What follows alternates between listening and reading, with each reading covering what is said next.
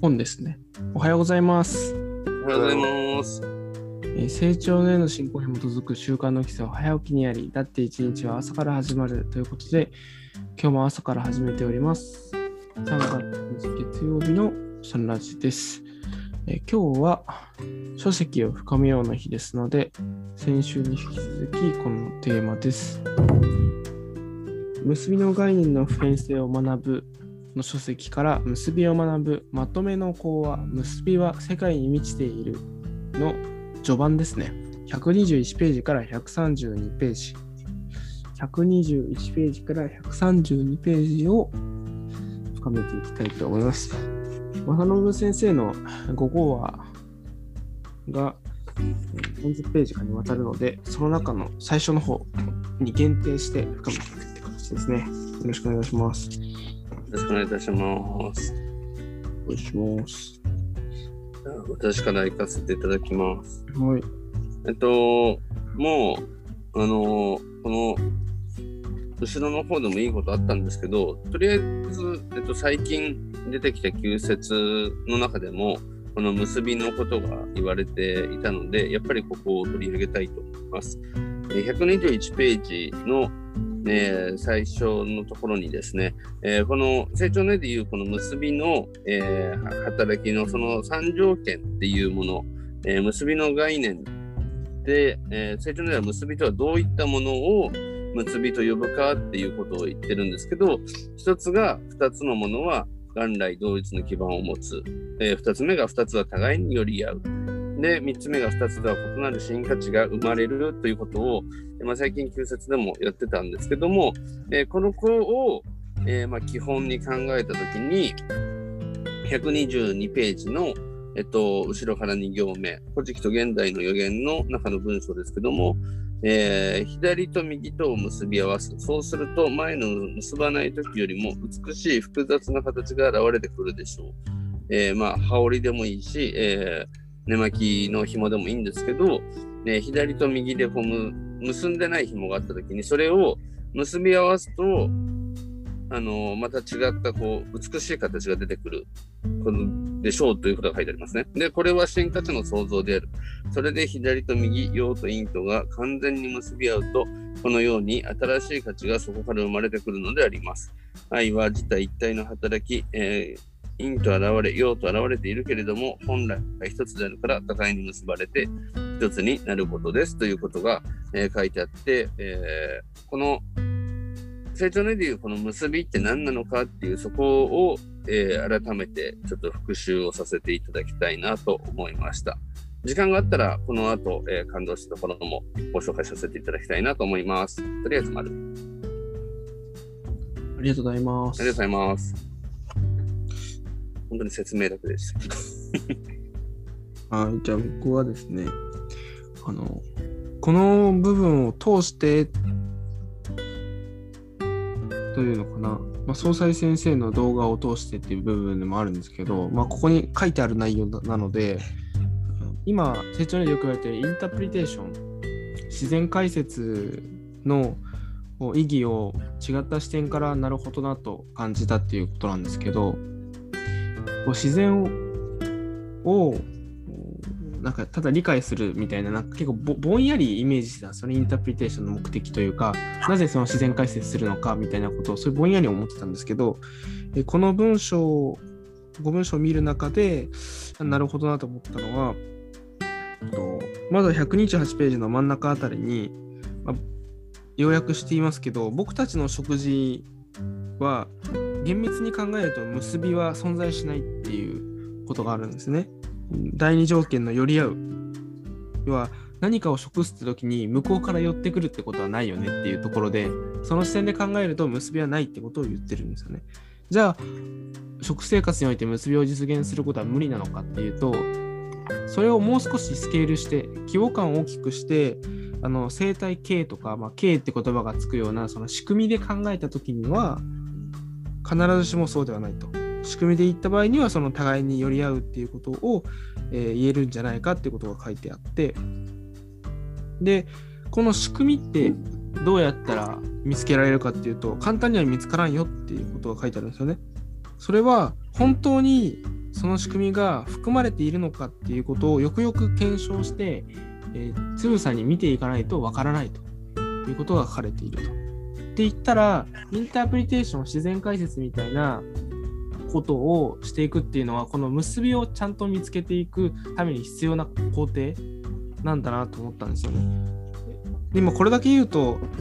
いやいや、そんなの分かるでしょうみたいなところだと思うんですけど、前、総裁先生の動画でそういう宿題が出されてたんですよ。結びを発見しようって。正答率多分2割ぐらいだったはずなんですよね。一一応の正答率？確か2割ぐらいだったと思うんですけど、なんか、はっきりおっしゃらなかったからあれですけど、だから結構難しいんですよね。一見簡単に見えるものでも、ちゃんとその何が、え結びなのかってことを理解して、これは結びなのかってことを考えていかないと分かんないと。ところで言うと、そういった視点で見ていく、そのインタープリテーションとは、まあ、そういうものだ。結びの結びを発見していく必要な一つのプロセスだと、あの、つながって捉えることができたっていうのが僕にとっては気づきだったという感じですね。丸。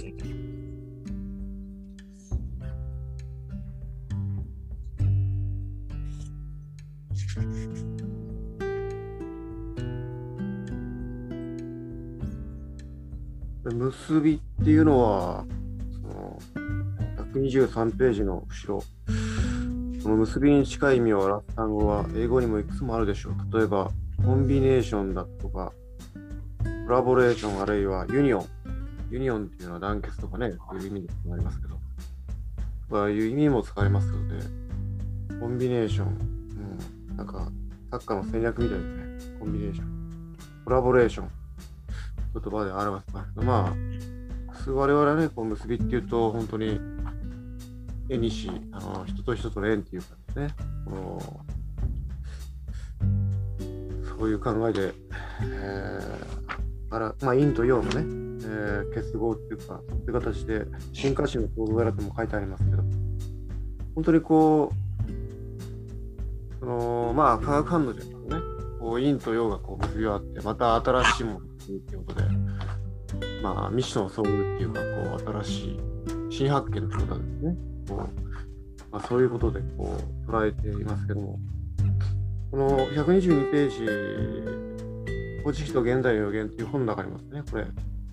高見結び、上結び、高めの皆か主の狼ということで、まあ、増加の三振って書かれてますよね。これが成長内のね、こう実装学の前にも祀られてて、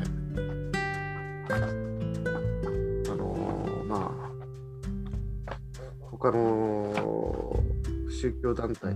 まあ、学会なんかはね、こう、悪口言ってますけど、でもね、そうやって、現象界っていうのはやっぱり、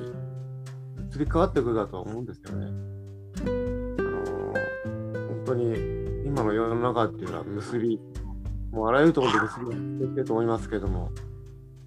あの、本当にこう目に見えるね、五感、目、耳、鼻、口、皮膚で捉える世界っていうのは常に移り変わってくると思います。それはもう、それはそれでいいと思うんですけどね。ただ、やっぱり私はね、こう、やっぱりしっかりね、中心ケースというか、やっぱり、あの大事にするところは大事にしてですね、こう、あの譲れないところっていうかね、そういうところはしっかりと、あの守っていければなっていうふうに、えー、思ってますね。あのでみんなこう、えー、あまりうまくは言いまいですけどね、こう、それぞれ使命があることですし、それに向かって、限られた時間、空間の中で、あの力を存分にね、無限力を発揮していければ、えー、悔いのない人生がですね、送れると思うので、やっぱり、総裁先生もこの、こういう本を通してですね、やっぱり人間は神岡で無限力がありますよってことを説分かりやすく説明したいと思いますのでですね、私もそれを素直に受け取って、これから明るく楽しく邁進していきたいと思います。本日は立教記念ですけども、編集で終わります。いきます。ありがとうございました。ありがとうございます。ありがとうございます。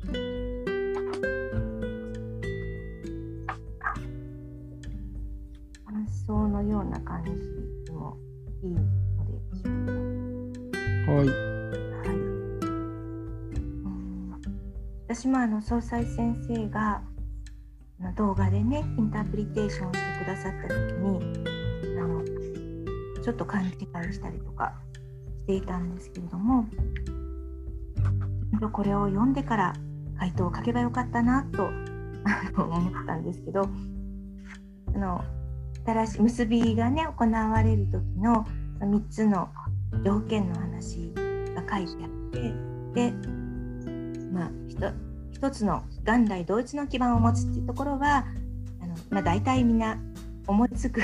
対象は基盤はどこか同じでで新しい価値が生まれるってそこの2つにすごくあの心の重点がいってあなんかいいことがその2つで起こるとそれは結びだ みたいな短絡的な私がそうだったんですけどあってでその2番目の2つは互いに寄り合うっていう、えーところでああ美味しかったって お肉を食べるっていうのがその一方的なのであってり寄り合っていないけどそれをこうアメリカの、ね、コロンブスがあの新大陸を発見した時の話があってあ新価値も生まれたしドイツ基盤もあるけどこれはでも、え歴史的に言うと一方的にあのその人たちの生活は無視して一方この新大陸に入っていったり、まあ、奴隷にしたりっていうことがあってでこの例を出された時にあ私たちのこう多くの食べ方っていうか、まあ、肉食がそうなるなと思ったんですけど同じだなって相手の都合うん都合あではなくてこちらで一方的に決めてあのこちらの都合を一方的に押し付けているような感じというところをなんかとても反省したんですけどもですごいなと思ったのはその2つの生物がで成立するものっていうよりはこう全体の大きな輪っかっていうか循環の中に、えちゃんと組み込まれているかっていうことが大事なんじゃないかなって、えっと、そうすると、えその種としてその生き物を例えばいただいたとしても大きな循環の流れの中に組み込まれてる時はあの例えば、ね、木でも樹木でもそうですけどたくさんありすぎるとその自分たちでこう茂りすぎて枯れていくみたいなこともあるので調整されているこう命の流れがあってある程度ちゃんとこう減らした方が全体の種としては生きるっていう仕組みとかそういうものが成立している時はそれを大事にしなきゃいけないんだなでそれが全くない一方的な関係っていうのは見守らなきゃいけなくて循環を取り戻さなきゃいけない。なんか私たちは大きな循環の中にやっぱり生き物だから生きているんだなって今ゴミをね堆肥にしたりしている時に思うんですけど生ゴミが、えー堆肥になって、えーそれをまた畑に戻してそこで作物ができてまたそこからもらうと大きなこうぐるという円の中では余分なものが出ないっていうのかな。全部うまく流れていく。すごいなこの仕組みって思って今 あの脳ゴミせっせと分解してるんですがそれをすごく感じでそれをなんかいろんなところに見出して生活していくと無理に逆らう一方的な生き方じゃなくなるんだなっていうことを思いました。すみません。感想みたいな感じです。素晴らしいです。ありがとうございます。ありがとうございます。では、今日の一切り日記です。今日は月曜日ですね。人にはおのおのその人でなければならない仕事または使命がある。人にはおのおのその人でなければならない仕事または使命がある。ということで、今日も起点力を高めて明るく元気に参りましょう。ありがとうございました。ありがとうございました。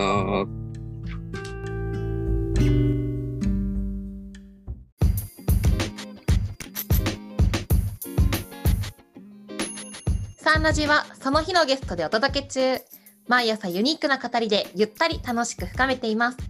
もし成長の家の教えをしっかり聞きたいという方は、道場や地元講師へご相談を。また皆様からの感想、要望、質問、テーマの投稿を大募集中。詳細は公式ウェブサイトサンラディ .com にアクセス。綴りは sanradi.com sanradi.com です。それでは、いってらっしゃい。